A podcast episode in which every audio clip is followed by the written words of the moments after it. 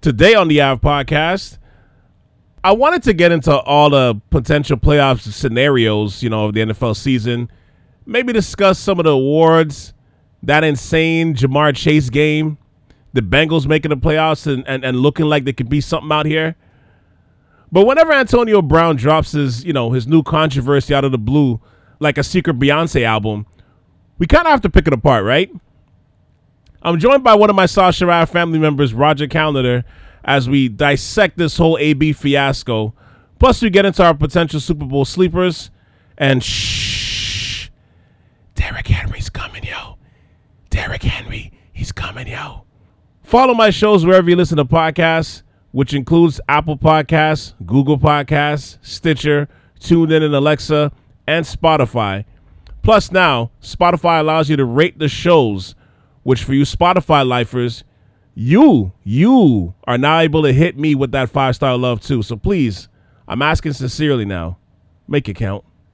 Like right now as you're listening. Like and subscribe to South Sharav wherever you're listening to this if you haven't already. And check out SouthSharav.com for all of my current and past episodes, including the latest episode dedicated to one of my friends who recently passed away. It was an episode where I wrapped up 2021. If you haven't checked that out already, please file that one for you to do so. I appreciate you, for real. Once again, that's SouthSharav.com. It's the AV Podcast with Cal C on South Sharav Radio. AB, man, Antonio, you really making me call audibles out here in these podcast streets. Welcome to the AV Podcast with Cal C on South Sharav Radio.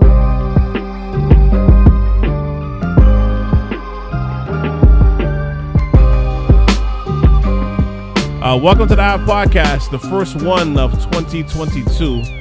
First of all, Happy New Year to you, to my South Sharav family member, Roger Callender. How you doing? What's going on?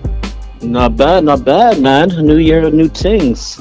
I'm doing well so far. This year has been better than last year, I'd like to say, so far. But hey, it's still early. Yeah, you're dodging the Omicron like a shadow boxer right now. Oh, absolutely, man. I'm ducking and weaving like... like Mike Tyson over here, man. Like Muhammad Ali. I'm floating over here, man. Yeah, Floyd Mayweathering it. That's what we're doing right now. Floyd Absolutely. Mayweathering the situation. yep. That's all we could do at this point, my friend. That's all we could do. Well, listen, I just want to say one thing. I feel like you're kind of starting a trend because, you know, this is the second time in a row where I've had you on the show where I had to basically scrap my initial idea for an episode. Like the last time we did this, we were supposed to break down the NFL season at that point in time, you know. Mm-hmm. And then John Gruden came and exploded all over the place, and we had to just discuss all the whole conversation about that. You know, meanwhile while we're discussing all this, he's sipping Mai Tais in like Tahiti or somewhere. You know what I mean? Trying to like, you know, relieving his stress, so to speak. And then now you know we got the upcoming playoffs. You know, I figure we're going to discuss our sorrows with our fantasy football seasons. You know what I mean? And now Antonio Brown comes in. He takes his shirt off. He starts doing jumping jacks across the end zone. Like a cheerleader. Now we're here again. The whole idea that I had completely scrapped. And we got to discuss because all the breadcrumbs that he left behind here. We got to discuss all this. I mean, let's get right into it, though. Like, what... What were your thoughts on when you saw the clip with AB taking his shirt off? Right down to the undershirt. Calvin, I like to say I was surprised, but I wasn't. I was actually watching that game in real time. Were you really? And oh yeah, absolutely.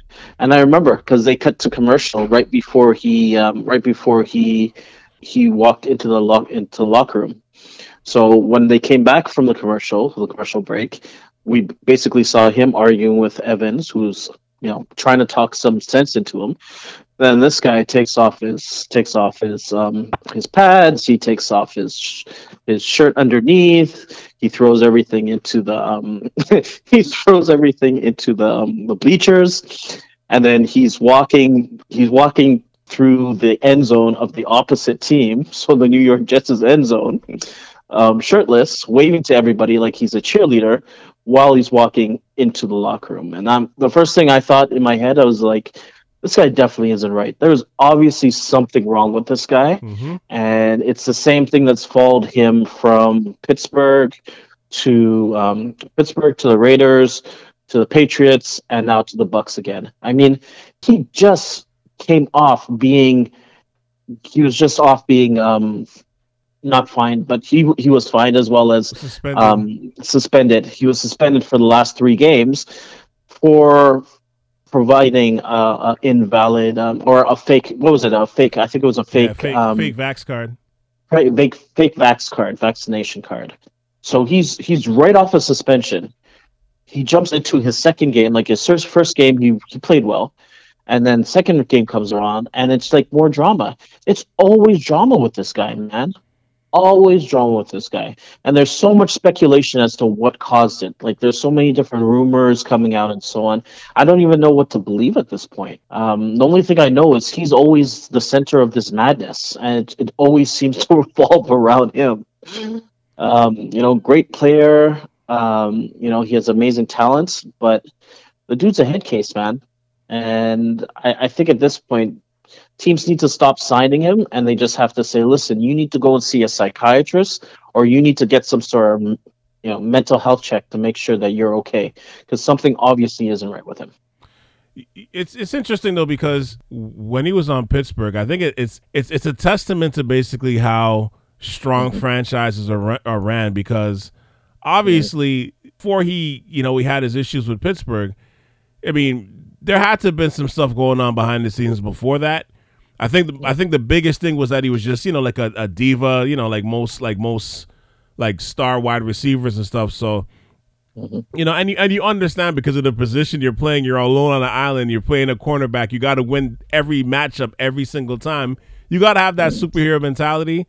So you understand when some of the great ones are like crazy, it's like you kind of get it, you know what I mean? But I just kind of feel like whatever was going on with him, they really kept it under wraps, because ever since he's left Pittsburgh, man, this shit has gone out to lunch. And it's true. And the thing is, what's crazy is that you never, like, what do we know AB to be before all this happened? Like, what controversy do we know about him outside of until the last end of the last couple of weeks of the season, when he was Facebook living the post game locker room speech with Mike Tomlin. Up until that, Roger, what controversy did we know about Antonio Brown? I mean, the only thing I can think of is when he was running the punt return, he tried to hurdle the Cleveland kicker and kicked him in his head. I mean, but that's it was a jump kick, right? He gave him the crane kick, but other than the crane kick, I mean, that's all we knew. Like there was nothing. I mean, that was a controversial, of course, but like. We didn't know anything else about like what this guy was about, and this guy has shown himself more times than like in a span of what, like 2 years. Really and truly, it was since 2018, at end of the 2018 season until now. Like, and so basically in about 3 years, he's shown himself way more than he has his entire career. It's kind of mind boggling, because it's like, where did this all come? I've never kind of seen this. You know what I'm saying? Because really and truly, he helped Tampa Bay win the Super Bowl. He had a great performance in the Super Bowl game. But really and truly, we have not seen a full season from Antonio Brown since he's left Pittsburgh. It's true. No, that's a good point. And you know what? I think a lot of it just has to do. It's probably a testament to Mike Tomlin, and I feel like Pittsburgh really shielded him. Or shielded him from the rest of the world, so to speak. Because I'm sure this isn't the first time he's thrown his tantrums and he's done just pure strippiness. At the time when he was playing with Pittsburgh, he was their star receiver, right? It could arguably be said he was the best player on the team at that time for a good 3, maybe 4 or 5 years, right? Oh, no, I don't think it's arguable. I think he was. Yeah, absolutely. So, I mean, I think that a lot of the drama that actually happened with him was covered up because he was the star player, and because Mike Tomlin is just so tight-fisted when it comes to disseminating information. It's only towards the end when he started getting into fights, like he started getting into arguments with Ben Roethlisberger. Right. He throws a football at him during practice. He's to a point. I think he was jealous of JuJu and the attention JuJu was getting. Because I think JuJu won. They gave him the team player of the year. I remember that. I was just saying that, right? And he was never the same after that. And to his defense, you can argue the reason why he had that explosive season was because he got all the attention. He was getting all the double teams every play, every game. And 100%. JuJu took advantage of it. But, you know, if you remember, JuJu never he was always very humble when it came to that award. He was like, oh, that was all AB. Gave AB all the respect in the world. But, you know, it didn't matter. But go on. Sorry, go on. Yeah, I think it had a lot to do with AB's ego, to be honest with you. Because, I mean, he was very humble, and he did say that he owed a lot of it to AB. And, I mean, we all knew that the reason why JuJu was as good as he was because AB was taking on all the double teams. He would always take on the number one defensive back and so on. And I think that actually proved down the line after AB left, JuJu was never the same. Right. JuJu with AB was never the same as JuJu by himself when he was the number one guy, because he couldn't carry the team. And I mean, you know, he's a great wide receiver, but I'd say he's a decent number two. I wouldn't even say number two, number three. Yeah, he's a good wide receiver. I'd say good at best. Really and truly. Yeah. So I mean, after that, AB just his mentality just couldn't handle that. And because of that, he started getting into fights with Ben Roethlisberger, and then he just started creating a lot of issues with the team. You know, he goes and he, I guess it was, what was it? I think it was a playoff game. They were about to go against the Patriots, and then he started IGing live the actual the coach's speech after whatever football game that they just played where they won, where Mike Tomlin starts bashing the Patriots, and then he's basically IGing live the locker room, and everybody's seeing that, and it started progressing up to the point where Pittsburgh said, you know what, you're a great talent, but we don't want you on our team anymore, and then he gets traded to the Raiders. But it's just been slowly trending. It's building until even Pittsburgh couldn't take it anymore. And then, he was with the Raiders for a hot minute. He had complaints about the helmet. He didn't want to practice because you remember they didn't have the helmet that he wanted. Right. That was more drama again. And then he started picking fights with the general manager of the Raiders of Oakland's team. And then basically he got cut. He went to the Patriots. That was in the midst of him and his sexual assault. Accusations that were placed against him. And I think he played, one or two games with the Patriots. And then basically, I guess Bill Belichick couldn't take it anymore, having to answer questions every single week about AB and this assault trial that was coming up or whatnot. So he ended up cutting him again. Well, and don't forget, he also called and threatened the girl. Yes, that's right. Yes, I remember there was a lot more drama. Yes, he did call and threaten the girl, and then I think he even put the conversation on Instagram or something like that. Something absolutely ridiculous like that. But right. That's AB. AB, he needs. I feel like this guy lives in just drama. He loves the drama. He should be a WWE wrestler instead of an actual football player, because it seems like he thrives on this drama and he loves it when people hate him. So he's constantly doing things in order to provoke people, whether it's his teammates or upper management or so on. But you know what? I can't say I was surprised, because if you were to tell me the scenario of there is a football player that basically in the middle of a game, halfway through the game, when the team is losing and they actually need him, he refuses to go back in. Then coach throws him off the field. He takes off all his clothes, does a dance through the opposing team's end zone, and then walks out of the stadium. If you were to tell me that scenario without telling me the name of the person who did it, I would tell you exactly who I think would have been capable of doing it. And it would be Antonio Brown, because I can't think of any other players that would do something like that. It's just so crazy. Yeah, and it's funny because, watching that clip, I think like everybody else, I thought he lost his mind. That's something I've never seen in sports. Not during the game. You might have seen that with some practices and stuff, right. But you never seen that, or in the locker room maybe. And Lord knows we played sports. I'm sure me and you have seen, some sort of spasm between athletes, you know, a time or two. Lord knows I have. And I've seen, you know, we've definitely seen coaches and players kick off. It's part of the business, it's part of the culture, I guess, in some senses, right? Like, you don't, it's not something that's like completely mind blowing when it actually happens. But to see it to this degree, nah, man, I've never seen anything like that. Like it was like, and I felt a little bit of sadness because I'm just like, yo, this guy's clearly, you know, there's something clearly off with this guy. But then I just started thinking again, like kind of like phasing out again, because I'm like, it's actually so ridiculous. Like it just doesn't make any sense, right? Yeah. But then when you hear like the story of them of for example of the Bucks, which I was completely stunned by this that they haven't cut him yet. Like when I think of this, and I'm like, wow, like after all this. Like, is there a chance he might still play for this team? And it's kind of like the epitome of immense talent privilege when it comes to sports. Because, like, when you're extremely talented, you know, and as you know, when you're extremely talented as an athlete, you get extra lives. You're like a Mario brother. Yeah.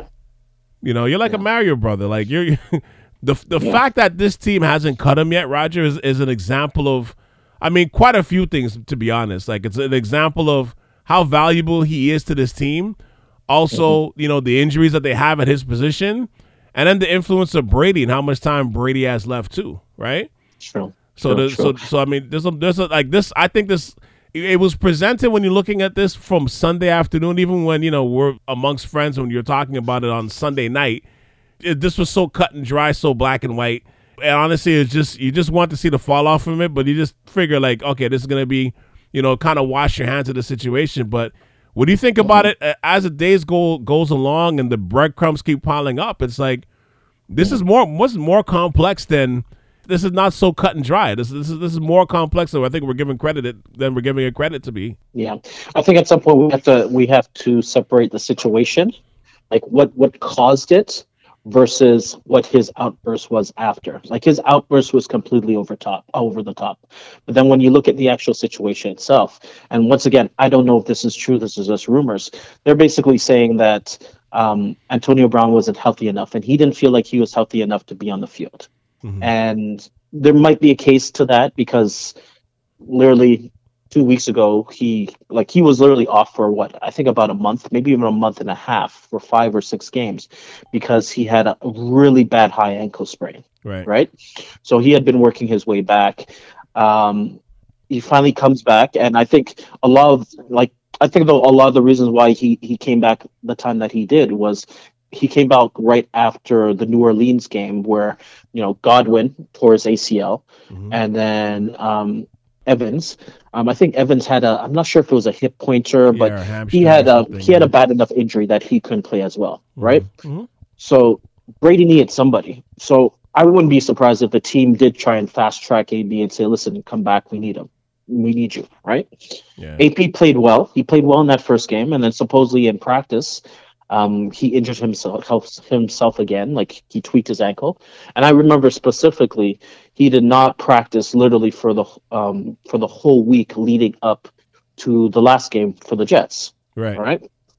So, I mean, yeah, he didn't practice at all, right? He didn't practice at all. No, he didn't practice at all. So, I mean, there might be a case to say that maybe he was injured and maybe, you know, the team did try and get him on the field because, after all, they had no wide receivers left. Like, Brady's passing to guys named Cyril Grayson, and even Scotty Miller is out. So, you know, he's passing to a bunch of no names that he's never really passed to, right? And, you know, there could be a case where he could be right, and maybe that was the case.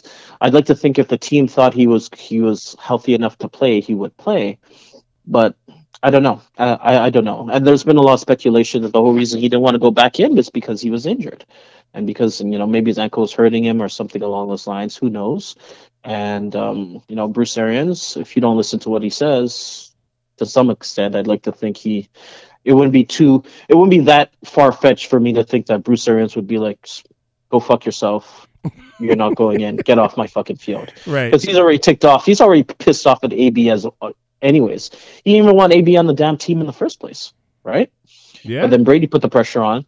He brought him in. And then since he brought him in, it's been nothing but drama ever since, right? Leading up to, you know, he was AB has 9 lives. He is like a flippin' black cat. A lot of teams would have cut him after that whole fake vaccination cards thing.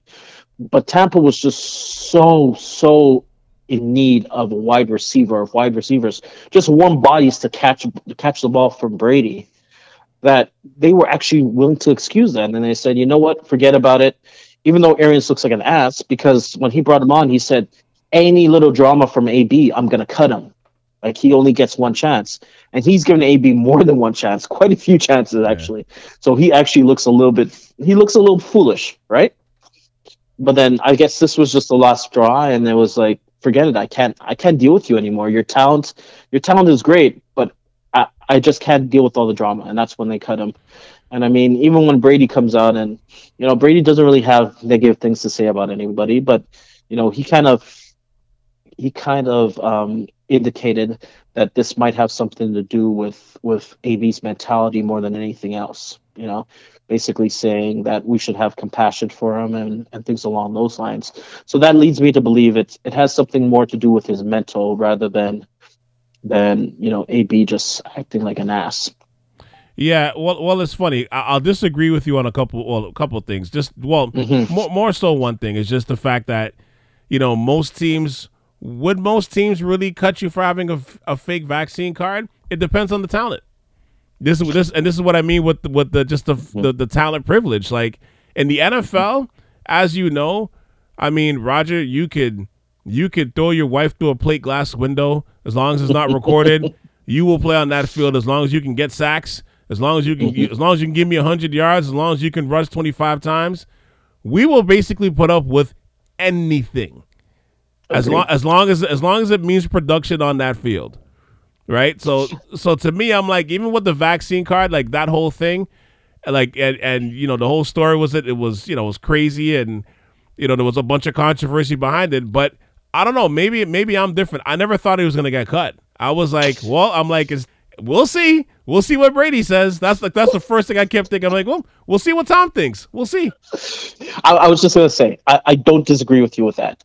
And what I'm saying is it's not just the vaccination card. I'm saying it's an accumulation of multiple things with him. With him specifically, yeah, okay. Exactly. Okay. Not the vaccination. Like, if AB was a saint and nothing else happened with him and that whole vaccination stuff happened with the vaccination card, I would have said, you know what, I don't think that's enough to count a person. But I think with AB and his history and all the drama that he brings along, he kind of drags the drama from team to team. I think that would have been enough for Bruce Arians to say, you know what, I can't take this guy anymore, and I'm going to cut him. And I think if everybody was healthy, I think that would have been more of a possibility. But the NFL is about winning, and at the end of the day, it's a business. And if you can win another Super Bowl with somebody who kind of annoys the shit out of you, you know, 80% of the time, you will take that Super Bowl over cutting that guy and then not being able to make a Super Bowl.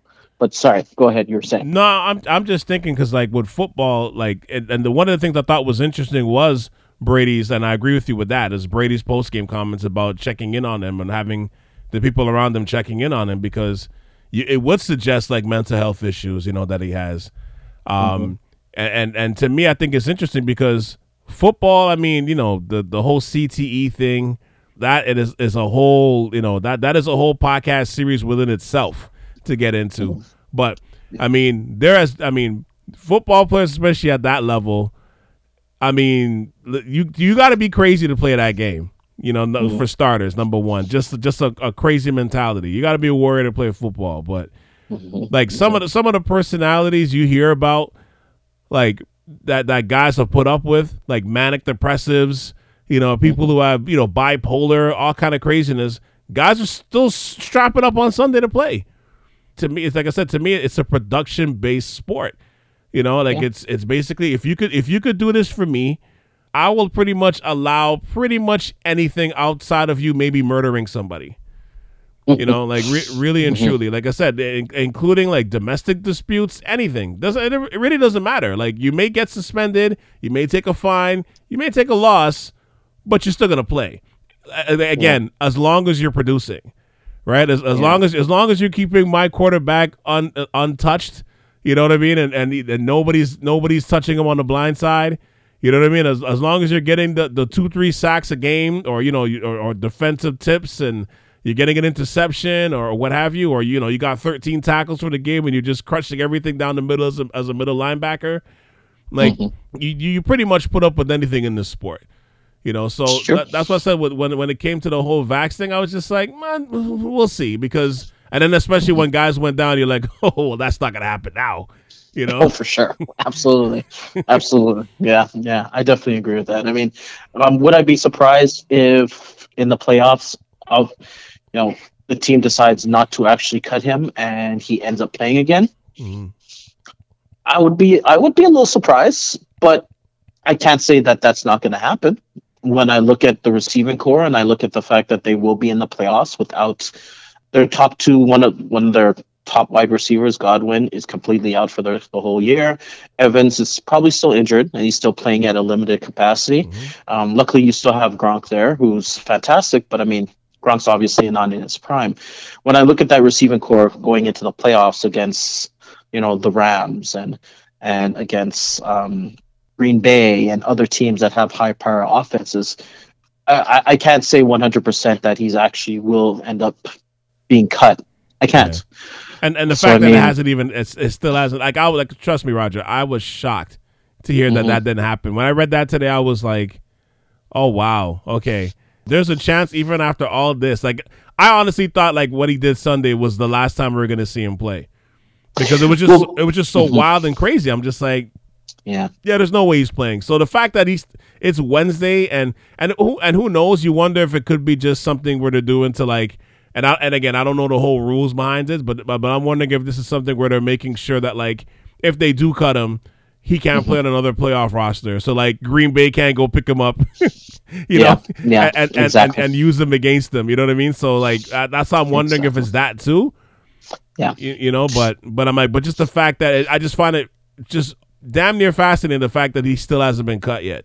Even after that, you haven't been released. Like, within 24, like, to me, I'm just like, and then on top of that, he released a single. He showed up front court at the Nets game in Brooklyn on Monday. Too. Like, he didn't even go back to Florida. That's the part that's crazy. He didn't even go back to Florida. He didn't even go back to at least go get his things. Like, this guy went to Brooklyn. You know, probably went to Carbone, the restaurant. Like, he went to a bunch of different things. Like, this guy still hasn't left. Yeah. Well, I mean, I think you did touch upon something there, though, when you did say that there might be a possibility that the team is looking into what is the best way of releasing him without having to, number one, pay him the rest of his contract, and number two, making sure another team doesn't pick him up and use him against them, right? So for all we know, tomorrow they might be in the midst of suspending him, because they could literally suspend him for what's it called again? But for being conduct detrimental to the team. Conduct detrimental to the team. Thank you. Yes, they literally have grounds to suspend him for that. So I mean, it's possible they could put him on the shelf, pay him for the rest of the year, and just go through the playoffs and just make sure that he doesn't become a future problem, right? Right. And the thing is, though, usually when it's conduct detrimental to the team, is those suspensions usually longer than a game? They can be. They can be. Like, they could write out just suspend you and just have you there and pay you and have you just sit on your ass, kind of like what Deshaun Watson has done all season. That's true. Right? Yeah, that's true. So, I mean, there's means of either suspending him without pay or suspending him with pay. I think at this point what they probably want to do is they're trying to minimize the amount of drama behind all this, because the last thing you want is every game having to answer questions about whether AB is going to play or not, right? Mm-hmm. So I think there might be something to be said that they're trying to figure out what's the best way of releasing him or even suspending him to make sure that they don't hold him any money and that he doesn't come back and haunt them, because, you know, think of how much drama there would be if he ends up being released and he goes to the Packers. And they end up playing in the NFC Championship or something along those lines, right? Mm-hmm. It's going to be all about AB, which, you know, he's going to love. They're going to be harassing Brady. How do you feel? What do you think about your number one receiver or number one receiver at the time, going over to Aaron Rodgers and playing for another team. Like the headlines would literally make themselves at that point, right? Yeah.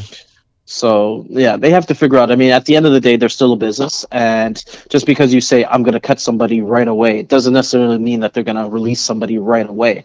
Because there's a lot of logistics. And then they have to deal with the NFLPA too, right? That's right. They're unionized. So you have to go through them as well. So there's a lot of things that work into it. It's not as easy as just cutting somebody and just being done with them. I think, if you know, yeah, obviously the union's got to step in. But I think if he does play...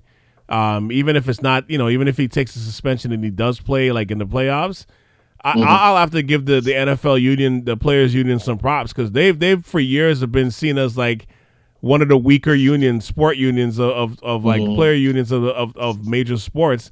So the fact that somebody can go ape shit like that and still play a week later or 2 weeks later, I'm like, yo, y'all come up in this world, man. Y'all get some respect. Yeah, you know, I agree completely. I definitely agree with that. No, but you know, it's funny because like, I forgot which podcast I was listening to, but you know, when you hear AB's story, like the fact that like, because think about this, right? Like this guy at one point, I think he was like 16 or 17 years old, was actually homeless.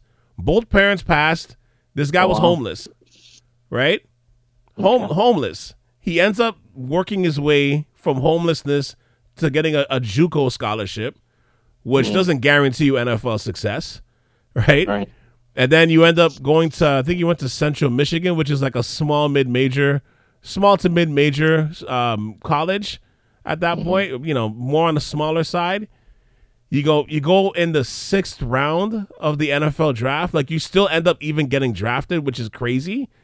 You know, and I think I think that was the same draft where Pittsburgh drafted Emmanuel Sanders. So he wasn't even like, you know, top 2 or 3 in that draft of wide receivers that they selected. You know, and by all accounts, when you think about it, Roger, like his story should have ended up on a practice squad. Yeah. You know what I mean? Best case scenario, maybe like a decent role player, and that guy went from basically the bottom to being like what, the best receiver in the league at one point, you know, and one of the best. I mean, I don't even think you can debate this, but I think he went from that to being like one of the best wide receivers to ever play the position at 5'10". Yeah, consistent at 5'10". Yeah, you know what I'm saying? Like, crazy. To me, I find it like it's fascinating, honestly, for someone to get to those heights after being so low. And then seemingly trying to throw it all away. Like, to me, it's no different than, like, you know, when you see, like, those music acts that, like, get to number one on the charts and then, you know, they're like 5-6 times platinum. They're doing all these concerts. And then, like, next thing you know, like, a few years later on TMZ running through the streets in their underwear or something like that. Like, something like years later and everybody's just calling them insane. But, like, where's the disconnect? Is it too many hits? Is it, like, all the stuff that happened to him in his younger days bubbling up to the surface now? Like, because to me, like, I always believe once you get to that level of greatness, you're not an idiot. You're not a moron. You can't be an idiot reaching those heights after being on the floor. Like, the high level of strong will and discipline to even reach that, like, you're far from weak and you're far from an idiot. So, like, what's the disconnect? You know what I mean? Like, I kind of want to know, like, I mean, I'm not expecting you to answer this, but I want to know where the disconnect is for you to get from the bottom all the way to the top, and now you're like, it seems like you're trying to swan dive back to the bottom. I don't know, man. I don't know. That's why I keep going back to the mental health thing, because it doesn't really make very much sense. I mean, when you look at Antonio Brown's history, it's all about outbursts and drama that doesn't necessarily need, like, right down to this whole fake vaccination card thing, right? Mm-hmm. The whole reason this thing came out is because he refused to pay his personal chef. Yeah, and he's had a histostory of not paying people. He has a history of not paying. Right. Yeah, exactly. So, I mean, from moving to making art to artists, you know, doing portraits of him, like, yeah. There's a history of that too. There's just a history of him doing that. So, I mean, if it's not mental health, I would just say it's his attitude. Like, I think he's generally just an asshole. You know, he's a legit asshole, and he just doesn't care. And then when you throw in the whole social media aspect to it too, because that's like another thing. That's the other thing too, because he seems very addicted to that. For somebody like that's not like in their early 20s or mid 20s, the dopamine hits for this guy. It's like, I don't know, it's doing something to his brain, because he seems very, very, very, very, very intrigued and interested, and keeping that up. And to me, which is interesting too, because like, you could see, like, from, you know, Dancing with the Stars, those type of things. Like, you see there's a level of stardom that he's trying to be on to match his greatness, I guess, right? And I don't know if it's because of the position that he's playing. I don't know what it is, but I don't know if it's because he's a football player, but, like I don't know if he's ever going to get to that level of fame. Like, I think that he's trying to, or maybe, you know, the perception is that he sees himself as. Like, he might be on a greatness of like some of the greatest players in sports, but he does. I don't know if he has that personality. You know what I'm saying? Like, some people have that just that God-given personality to be that on both sides. You know what I mean? And I feel like some of that too, like, and this is where I say it's kind of complex, because I think some of the, you know, like, for example, like, you know, IG living the post game discussion with you know, with his teammates. There's a level of something that you're chasing, but I don't know if he's ever going to get there, just because I don't think he just has that personality. Like, somebody like Odell Beckham is probably somebody that could be like, that's a guy that could be great on the field, but also, you know, be amongst the Hollywood elite and do all that stuff just because of his personality. You know what I mean? The fact that he has blonde hair and doing all these commercials and stuff. But it's like AB, even when AB has like the crazy hairstyles, it just never hit quite the same. You know what I mean? I agree. Yeah. I think he's missing the natural swag that, let's say, Odell Beckham has. Right. He tries though. You remember when he, you know, he has the crazy haircuts. Didn't he do something at some point? He had like a blonde mustache or something ridiculous, or a blonde goatee or something like that. Like, just, I feel like everything he's doing is for clout, and he's just trying to get attention to himself. And I think you did hit it on the nail on the head when you mentioned social media, and he has an infatuation with social media. You know, he's in the past, he's put arguments he's had with his baby mother on social media. Like, it's just nothing seems to be sacred, and nothing seems to be too outstanding for him to put on social media. Like, he likes the attention. I feel like he almost craves the attention to a point. All right. Yeah. You have an Odell Beckham who's kind of like just he's got that natural swag. He's a pretty boy. You know, he has his own sort of attitude and so on. He's just naturally built for Hollywood, I feel like. You know, you see him at the Grammys, you're not surprised. With an AB, the dude's 33 years old. You know, he's been in the NFL for, 12, 13, maybe even 14 years at this point. You know, there was a time when he was on the top of the mountain. I don't necessarily think he's still on the top of the mountain anymore, but he had a good, 5, maybe even 8 years where he was, 1,500 yards every single season. Easy. 12 to 15 touchdowns every single season. Easy. You know, money every single season, 100%. And he's not on the top anymore, and maybe that's what he's trying to. Maybe he's missing that attention that he used to got back then when he was on top. Maybe he's trying to recreate that, and that's why there's so much drama, and you know that's why he can't stay off social media and so on. Who knows, man? Who knows with this guy? Like they at some point they need to write a book about him. That's what they need to do, because he's got enough drama to basically take up a book, or even. Somebody needs to play him. Wesley Snipes needs to come out of retirement and play him in a movie. That's what he needs to do. And do they CGI Wesley Snipes to make him younger so that he can play AB? I think they would need to do that. Yeah. We need Wesley Snipes from 10 years ago when he first started Blade.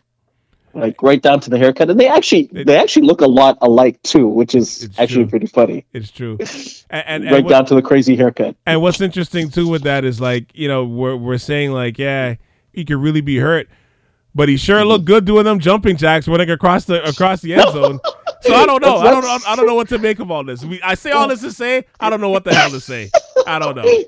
Calvin, that's a good point. And you know what? The first thing I saw when I heard all this drama, I was like. He looked pretty good running those routes right before he decided he didn't want to go back in. I thought at some point, I thought it was maybe because he wasn't getting the ball, because at the time I had him in fantasy. I had him in my fantasy championship.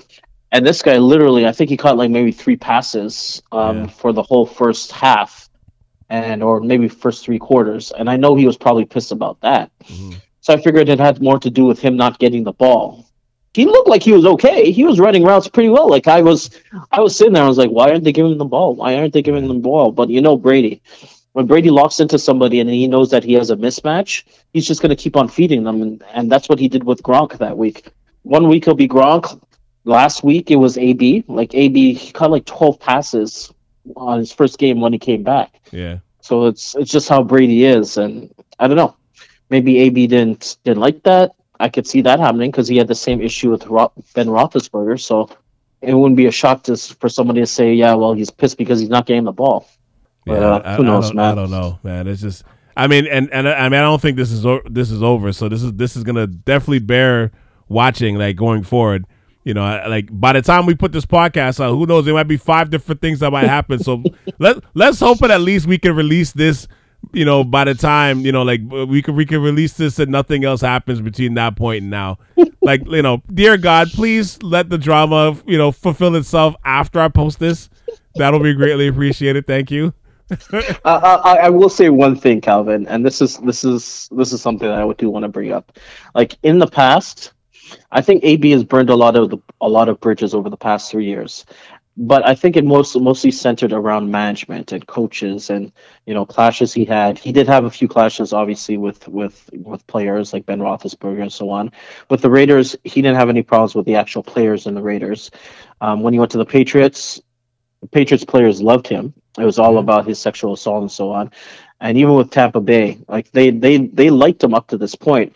But I think he really kind of shot himself in the head, so to speak, when it came down to him not, you know, him leaving during the game when they were down too. Like the Tampa Bay Buccaneers were legit down to the New York Jets. So he literally left when they needed him the most. Yeah. And then he didn't even end up going back into the locker room and getting on the plane with the team. He just kind of left and so on. So if they are planning on using him for the playoffs, if that is the case and they say that, you know what, we're still going to hold on to him, he has a lot of making up to do in that locker room, because I don't think that it would be that far to imagine that his players that play with him are extremely pissed off at him right now. Mm. And it's one thing to clash with management and kind of being like, okay, well, you know, I'm going to do my own thing or whatnot. But when you lose that locker room, that's a bigger issue in itself, and that's what really could that is what really could stop him from being on the field. And I understand guys want to win, and you know, a lot of the times they'll excuse a lot of stuff, but I don't know, man. AP, like that whole thing, like I don't know if you saw the meme, but I saw a meme today on Instagram with AB on the New York Jets' end zone, and they actually put like a cheerleading outfit on him. Did they? And you see AB with his big smile, looking like he's doing almost like you know, like when they jump up and do like a standing split sort of thing. Right. And I was like, this is not going to go over well with the media. Yeah, it's all interesting because at the same time, you know, to your point, like who knows his body better than he does? Like is if what they say is true in terms of these reports of him, you know, saying that his ankle was hurting him, because he's often viewed by teammates to be the hardest working player on any team that he's been on. Yes. Even now. Yeah. Yeah. So that's how I'm like, so even, and that's a crazy thing. And it's funny for me to even bring this up, but it's like, even though he doesn't get the benefit of the doubt, like in this case, because of how hard he works and how hard he works on his body, should he? Mm-hmm. I don't know. Like, I don't even know how to answer that, to be honest with you. I don't know. Because like I said, then the rap song comes after you're asking that question to yourself, and you're just like, this is why people don't want to give you the benefit of the doubt. You know? Exactly. And I think if it was any other player, like let's say if it was Allen Robinson, or let's say if it was, you know, any other player that's D-Hop, kind of a like senior player. Say it was Hopkins. Yeah. Say it was D-Hop. D-Hop, for instance, 100%. If it was D-Hop or somebody, people would give him the benefit of the doubt because they know that he's straight up. Right. As AB, you never know. his ankle could be fine for all we know. And the reason why he's bringing all this stuff up is because he doesn't want to look bad in the press. Yeah, he's basically trying to play the victim in order to try and get whatever money they have left over him from the incentives that he didn't make. So it could pretty much be that. Like, that's, I don't think anybody would be surprised if that was something that he was pulling. All right. Right. So should we really give him the benefit of the doubt? Yeah, it's just too much, man. It's drama. It's crazy. Well, you know what? Obviously, you know, we're gonna keep the annual tradition of doing these playoff episodes after each week, right up until the Super Bowl. But before we wrap up, I want to get your take on who you have as potential sleeper teams to either make or win the Super Bowl. Let's say at least make the Super Bowl. Let's say at least make it to Los Angeles, to make it to Inglewood. Inglewood? Yep, absolutely, man. Calvin, honestly, man, I find this has been the toughest year for me to try and when like, because I like to look at the stats, I like to look at the teams and the team makeups, I like to look at what the offenses is doing versus the defenses. You know, what does a team do well? What does a team not do well? And I could say that this year is one of the few years where I'm actually looking at the playoffs and I'm like, I don't know, man. I don't know. It's like there's so much parity between these teams, and this team beat that team, but that team beat another team, and it's like I'm looking at it, I'm like, damn, I don't know. I think it really depends on matchups, because some teams just do not play other teams well. You know, for instance, take the AFC, for instance, right? Mm-hmm. So you have the Titans right now as it stands. You have the Titans who have the first round bye. And then if the playoffs started today, you would see the Chiefs versus the Chargers, the Colts versus the Bengals, and the Patriots versus the Bills, right? Right. So the Chargers, I think the Chargers, out of all the teams in the AFC, I think the Chargers have the best team and the best track record against beating the Chiefs. I feel like everything that the Chiefs don't do well, the Chargers do well. They run the ball well. They have Eckler in the backfield. They can throw the ball. They have Herbert, who's a fantastic quarterback, right? Yep. I think that they could take out the Chiefs if they have a good day. I really feel like that way, right? Yeah.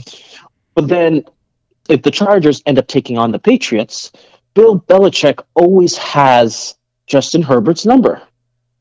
And they basically destroyed them earlier this year. Yeah. The Chargers do not play well against the Patriots. So I feel like if the Chargers play the Patriots will probably end up winning. But then you look at the Patriots who might end up playing the Bills, and I think, you know, yes, the Patriots beat the Bills during it was a snowy day, obviously the wind and everything played a big part of it. They barely threw the ball. They threw the ball like three times. They ended up winning that game. They ran the Tebow offense, yeah. I don't think anybody could look at that game and say that would be the norm. And I don't think that they obviously do not have a better team than the Bills. Right. I think that the Bills on any given day would be able to beat the Patriots. I really truly believe that. But then if you put the Bills against, let's say, the Colts, the Colts ran up and down the field on the Bills. Like, literally ran up and down the field on the Bills. Yeah, they did. So it's like there's just so many different teams, and just, you know, I feel like it really depends on what the matchups are. And I'm looking at it, and I'm looking at the teams, and I'm looking at these matchups, and I'm like, some teams don't play well against this team, some team doesn't play well against that team. You know, even the Bengals just came off a win off of beating KC, right? In a spectacular fashion, where Ja'Marr Chase had 250 yards. Off 11 catches and 3 touchdowns. Like, I can't say they dominated the Chiefs, but they beat the Chiefs wholeheartedly. But then when you look at some of the Bengals' losses this year, it's like, you know, they lost against the Chargers. They got destroyed by the Chargers, yeah. Yeah, they lost against teams, and they lost against some teams that you think that they wouldn't lose against. They lost against the Jets. So, yeah, they lost against the Jets. Yeah. Like, It's crazy. And even the Titans got beat up by the Jets. I don't know if you remember, and that was with a healthy Derrick Henry in the backfield. And the Texans, or was it the Texans? I know they got beat. Yeah, and they got beat by the Texans too. Yeah. So it's all over the place, man. And I feel like the NFC isn't much better either. because you have the Packers on top, who have the first round bye. Yet the Packers got beat up by New Orleans. They also got beat by, what's it? I don't think it was the Jets. What other team was it? There was another team that had no business beating them, but ended up beating them. I remember the Packers lost to KC, but that was when Aaron Rodgers wasn't playing because I don't know if he caught COVID or whatever that nonsense was. That was a COVID game, yeah. That was a COVID game, yeah. So Jordan Love played, so I can't even say anything about that. And then the Packers lost to another team, and I can't remember who it was. It was New Orleans and then one other team they lost to. But that team had no business beating them. Right? Mm-hmm. And then you look at some of the other matchups, like, for instance, if the playoffs start today, the Eagles will play the Rams. 49ers will play the Buccaneers. Cardinals will play the Cowboys. The Cardinals have the Cowboys. Like, they beat them hands down last week. Yeah. They put a beating on that team that it was embarrassing. It was horrible. It was terrible. They beat that team as bad as you could possibly beat a team. Right? Mm-hmm.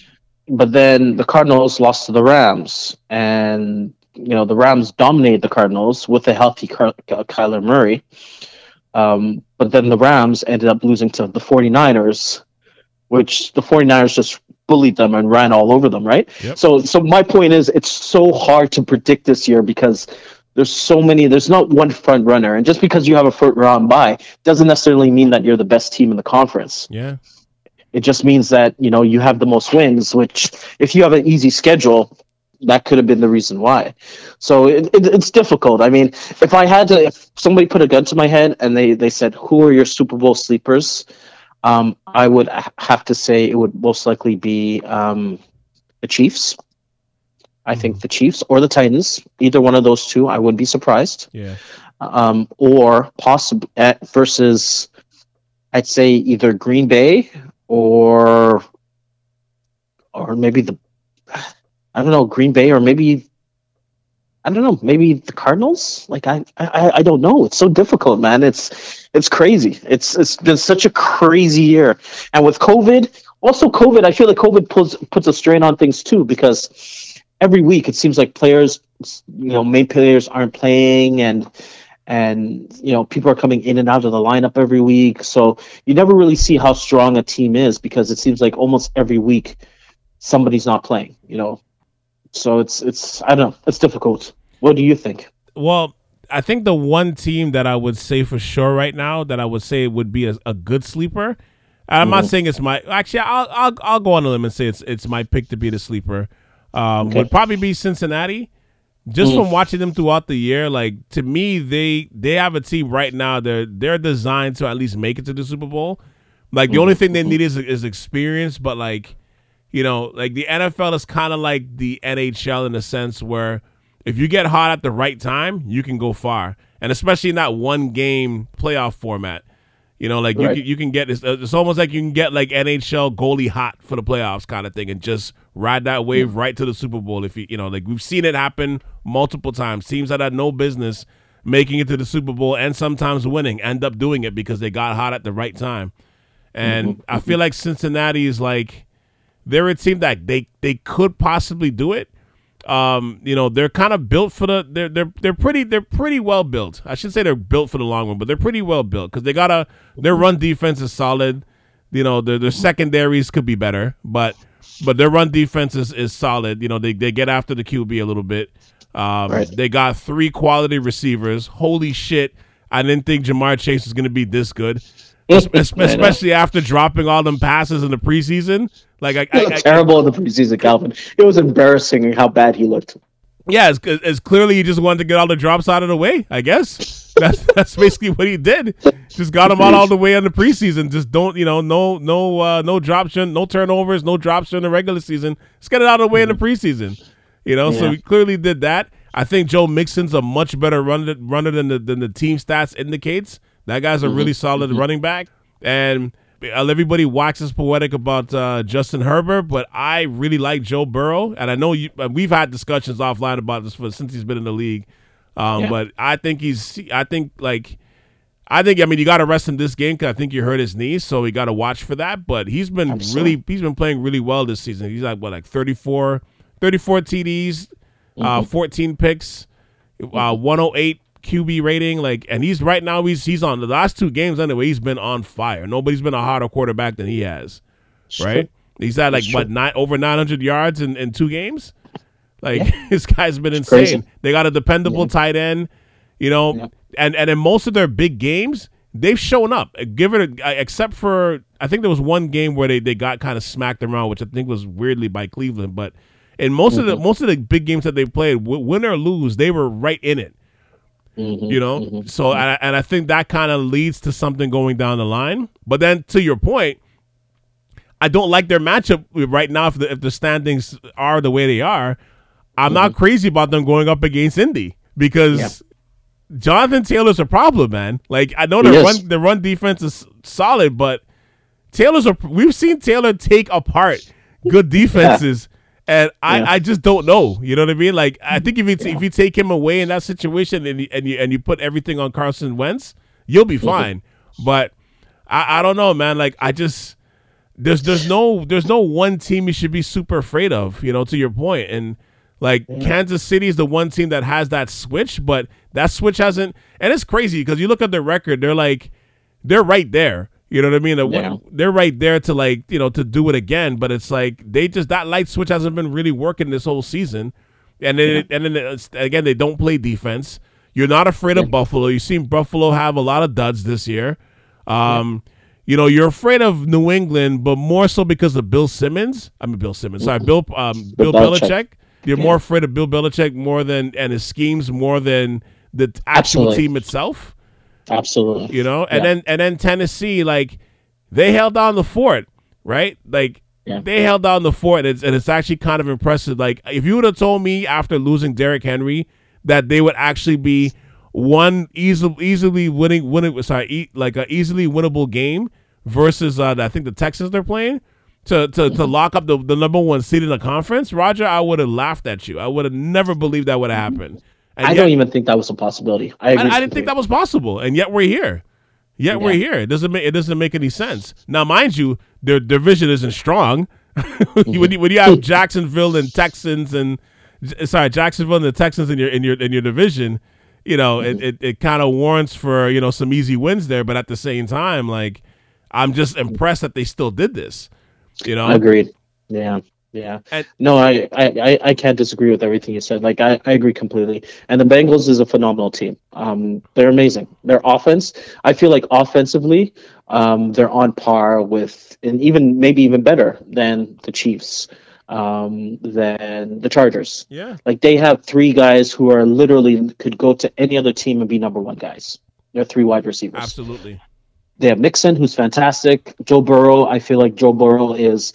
Right now, he's at the top of his game. If he had played this way throughout the whole year, he would probably be the MVP, no doubt about it, right? But it's the playoffs, and when you go into the playoffs, you play the creme to the creme of the creme, and it's like win or go home, and that's the only reason why the Bengals. I need to see at least one playoff win from the Bengals for me to actually say consider them possibly going to the Super Bowl. That's what I need to see from them, because I have seen some losses with them that just didn't make any sense. Yep. And I've seen games where Ja'Marr Chase literally, he didn't have over 50 yards.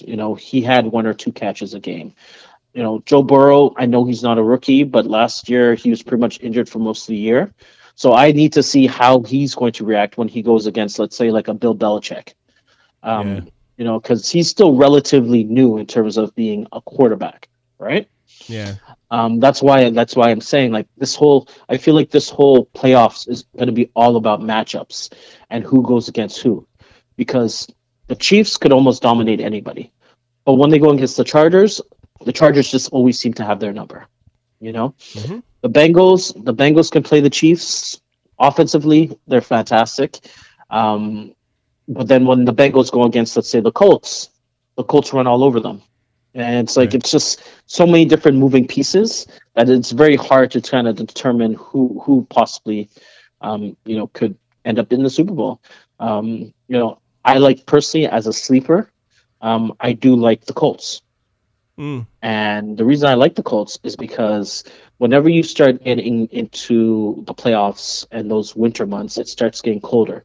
And I always find the team with the most solid run game has a better chance of progressing. And defense. I feel like those two things are something that... And that's why the Patriots have not always been so successful.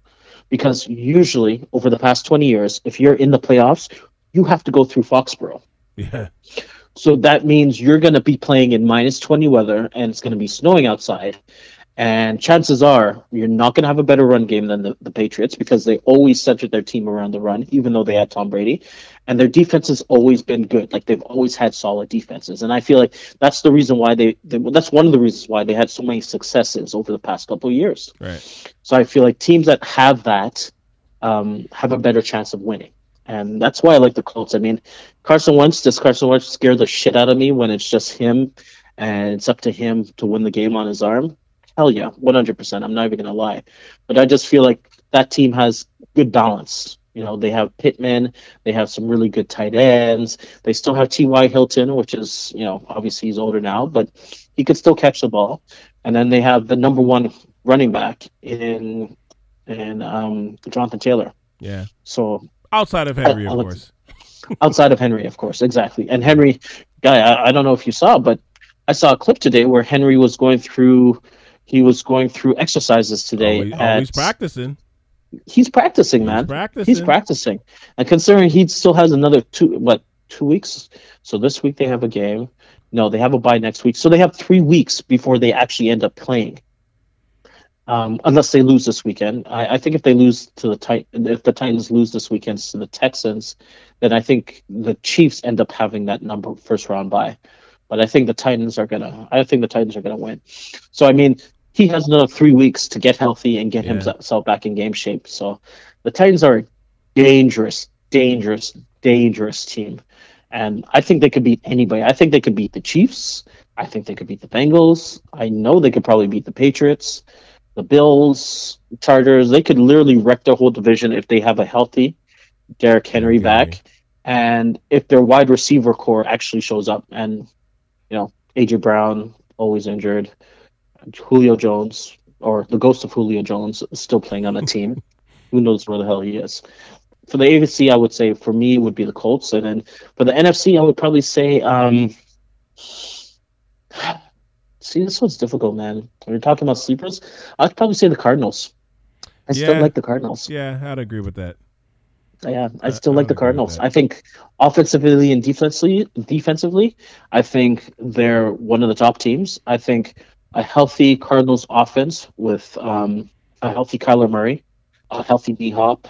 I think they have two really good running backs in Chase Edmonds and Chase. Their team all around is their team all around is strong, like solid. Their team is solid, but what they're missing is that experience. And I always find they tend to fizzle out towards the end of the years. The end of the year, you know, this year was no different. Yeah, they weren't playing that well up to the point where they smashed the Cowboys. Right, but that could be because of injuries as well, right? Like, it's always hard to determine because so many guys get injured towards the end of the year.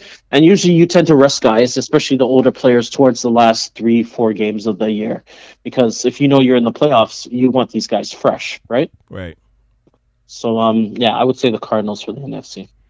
No, I would say that too. I wouldn't disagree with that. I think just watching them play this year, like they're the most solid. Like, they got the most all-around team. Like, everything about them is good. The wide receivers are good. Running game is strong. You can barely touch Kyler Murray. The one thing I'll say though is I don't like when the shit starts hitting the fan. I don't like Kyler Murray's mentality. I feel like he has this kind of like moody, sucky baby kind of thing going on about him when shit is hitting the fan, and it's like and when you see it, and of course players are allowed to get mad and pout and do those things, but I feel like with him, for some reason, I feel like it translates to going back on the field. Like, it doesn't just say, you know, like, he's not mad and then he's like, okay, we're going to end this now, and then it just ends. Like, I feel like once he goes into that mode, the team's going with him, you know, and it's like that's the one thing where I'm kind of like, I don't know. And then also, he's probably gotta like have AJ Green stay at his house and just make sure they're on the same wavelength, because some of the catches and some of the places he's missed this year with him, like clearly there's a bit of a connection issue there. But it has been getting better the last couple of weeks or so. But I mean, there's been some plays where you're just like, AJ, like, come on, like, what are you doing? Like, you're too good for this, you know? Yeah. I agree. No, I definitely agree with that 100%. I definitely agree with that. But I mean, that all comes with chemistry, right? Yeah. AJ Green is new to the team. Like he's just started playing with the team this year, and he's never really been the number one option. Like now, I would say he's probably the number one option, maybe the number two option behind Christian Kirk. Christian Kirk, I think. You're saying he's never not been the number one option? You mean? No, I mean on this team, like when D-Hop is there, he's the number one. D-Hop is the number one option, right? Right. D-Hop got injured, and then not to say AJ Green was the number one option, but he was like either the number one or the number two option behind what's his name? I think his name's Christian Kirk, the other wide receiver on that team, right? Right. Yeah, he's almost at 1,000 yards. Like Christian Kirk has had an amazing, amazing year. Like he's almost at 1,000 yards. I think he's like 50 yards away from having 1,000-yard season. Like he's played really, really well this year. So just my point is, you know, I think now as AJ Green is kind of moving into the number one option, that's why, you know, obviously Kyler Murray is targeting him a little bit more, and that's why they seem to be off, because they don't really have that chemistry built up, because all this year it was all about passing to D-Hop, passing by D-Hop, or the run game, right? Yeah. And then we forget Ertz too, right? Ertz is on there too. That's true. And then they have Ertz as well. Yeah, that's true. I mean, that team is stacked. When you look at offensive players, they are absolutely 100% stacked. But I mean, it's a really good team. Yeah, but you never know in the playoffs. Sometimes in the playoffs, I mean, honestly, it comes down to the person who wants it more. It doesn't even matter who has the better team. It doesn't matter. Yeah. Because if that's the case, you know, the Buccaneers would have lost last year in the Super Bowl against the Chiefs. Yeah. Or even before that. Absolutely, 100%. Yeah, even before that. The one thing I'll say to wrap this up though is, I think they should be playing that that Debo music when he's coming down the bike and everybody's gonna tuck the chains in. Derrick Henry's coming, man. I think everybody needs to tuck their chains in. I agree with you on that one, man. Because check this out. Just the last thing I'll say on this. I looked at the stats. Do you believe he's still 6th in rushing? I know. I saw that today too. I know. Even though he's been out since week eight, I think. Week eight. Yeah. He's missed 9. He's about to miss 9 games. He's missed basically half the season, and he's still 6th. Y'all need to be scared, man. And the thing is too with him, like, and I'm not sure if you were telling me this or I read this somewhere, but like he's kind of like a Brady, where like his whole life revolves around football. Everything he does. From his carries, like the amount of carries he does, the way he sleeps, the way he eats. If it's literally not about him, like anything he does in his life, if it's not about him, you know, keeping his body and his mind at like the optimal levels to be at the, you know, to keep himself at the height of where he plays, he wants nothing to do with it. You know what I mean? So he's not clubbing, he's not doing all these crazy stuff. You know what I mean? Like outside of I'm sure of going on dates and stuff, this guy's like, you know, like sleep training, he's all over that. You know what I mean? The diet, he's all over everything to maximize his body as a running back. So, so to me, I'm like, if his bone is healthy, I'm like with that kind of mentality, I'm almost 100% sure you can give him like 30 carries, like as of next week, and he'll be fine. So God forbid they get a week off, and you're giving him an extra set. Like, you know, the reps are important, but I think if he's healthy and he's ready to go, and you know he's going to be chomping at the bit. Especially when like every game is going to be at home. Oh boy! Like I said, cue that Debo music, man. I agree with you completely, man. He is a problem. He is definitely a problem. I put him on the level of Adrian Peterson, right? Yeah, obviously Adrian Peterson when he was earlier and a lot younger, right. He was unstoppable. And every single season, like Derrick Henry has been a problem literally for the past 3-4 years. If it wasn't for this injury that completely slowed him down, he would have been probably the MVP of the league. Easily. Oh, for sure. For sure. Until he got hurt, he was my MVP. And not just that. And I know they get the extra game, so it kind of throws some of these records, especially the rushing records, out of it throws them out the window a little bit, because you could easily you can get 2,000 yards like a little easier now, right? But for I think he would have destroyed that. I think what is the all time season rushing record? I think he would have destroyed it. Kelvin, he was at 965 yards. That's how much he has right now. After eight games. Nobody could possibly tell me he wouldn't have smashed 2,000 yards. Easily.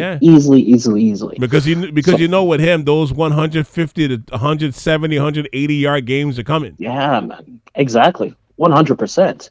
He has some games where he's running for 200 yards. Absolutely. Yeah. She's just incredible. So, I mean, the AFC should be worried. They should be very, very worried, especially if it ever comes down to them playing, let's say, the Chiefs. Oh, my God. If he ends up playing the Chargers, you know, any team that has a weak run defense. Ooh. Oh, the Bills. Don't let him go against the Bills. He will run and down on the Bills. Yeah, he did run up and down the Bills. Yeah, and he ran up and down on the Chiefs, too. Yep. Yep. Yeah, so like I said, it's all about next week. I'll probably have a better perspective, because depending on what the games actually look like, the playoff games look like, I'll have a better idea as to, you know, who I think is going to move forward, just because it all depends on the matchups, man. It really all depends on the matchups. All right, so we'll do it. This is a temporary hold on the sleeper. This is a temporary hold on the sleepers right now until further notice. Sounds good, my man. Sounds good, bro. Yes, sir. But thank you for coming on the pod. We'll actually, like I said, you know, as we always do every year, we do these annual playoff pods. So if it's all right with you, we can keep up with this tradition, especially for this year. And yeah, man. So next week for sure, we'll get down to the matchups. Sounds good, my man. Yes, sir. Thank you very much, Calvin. No problem.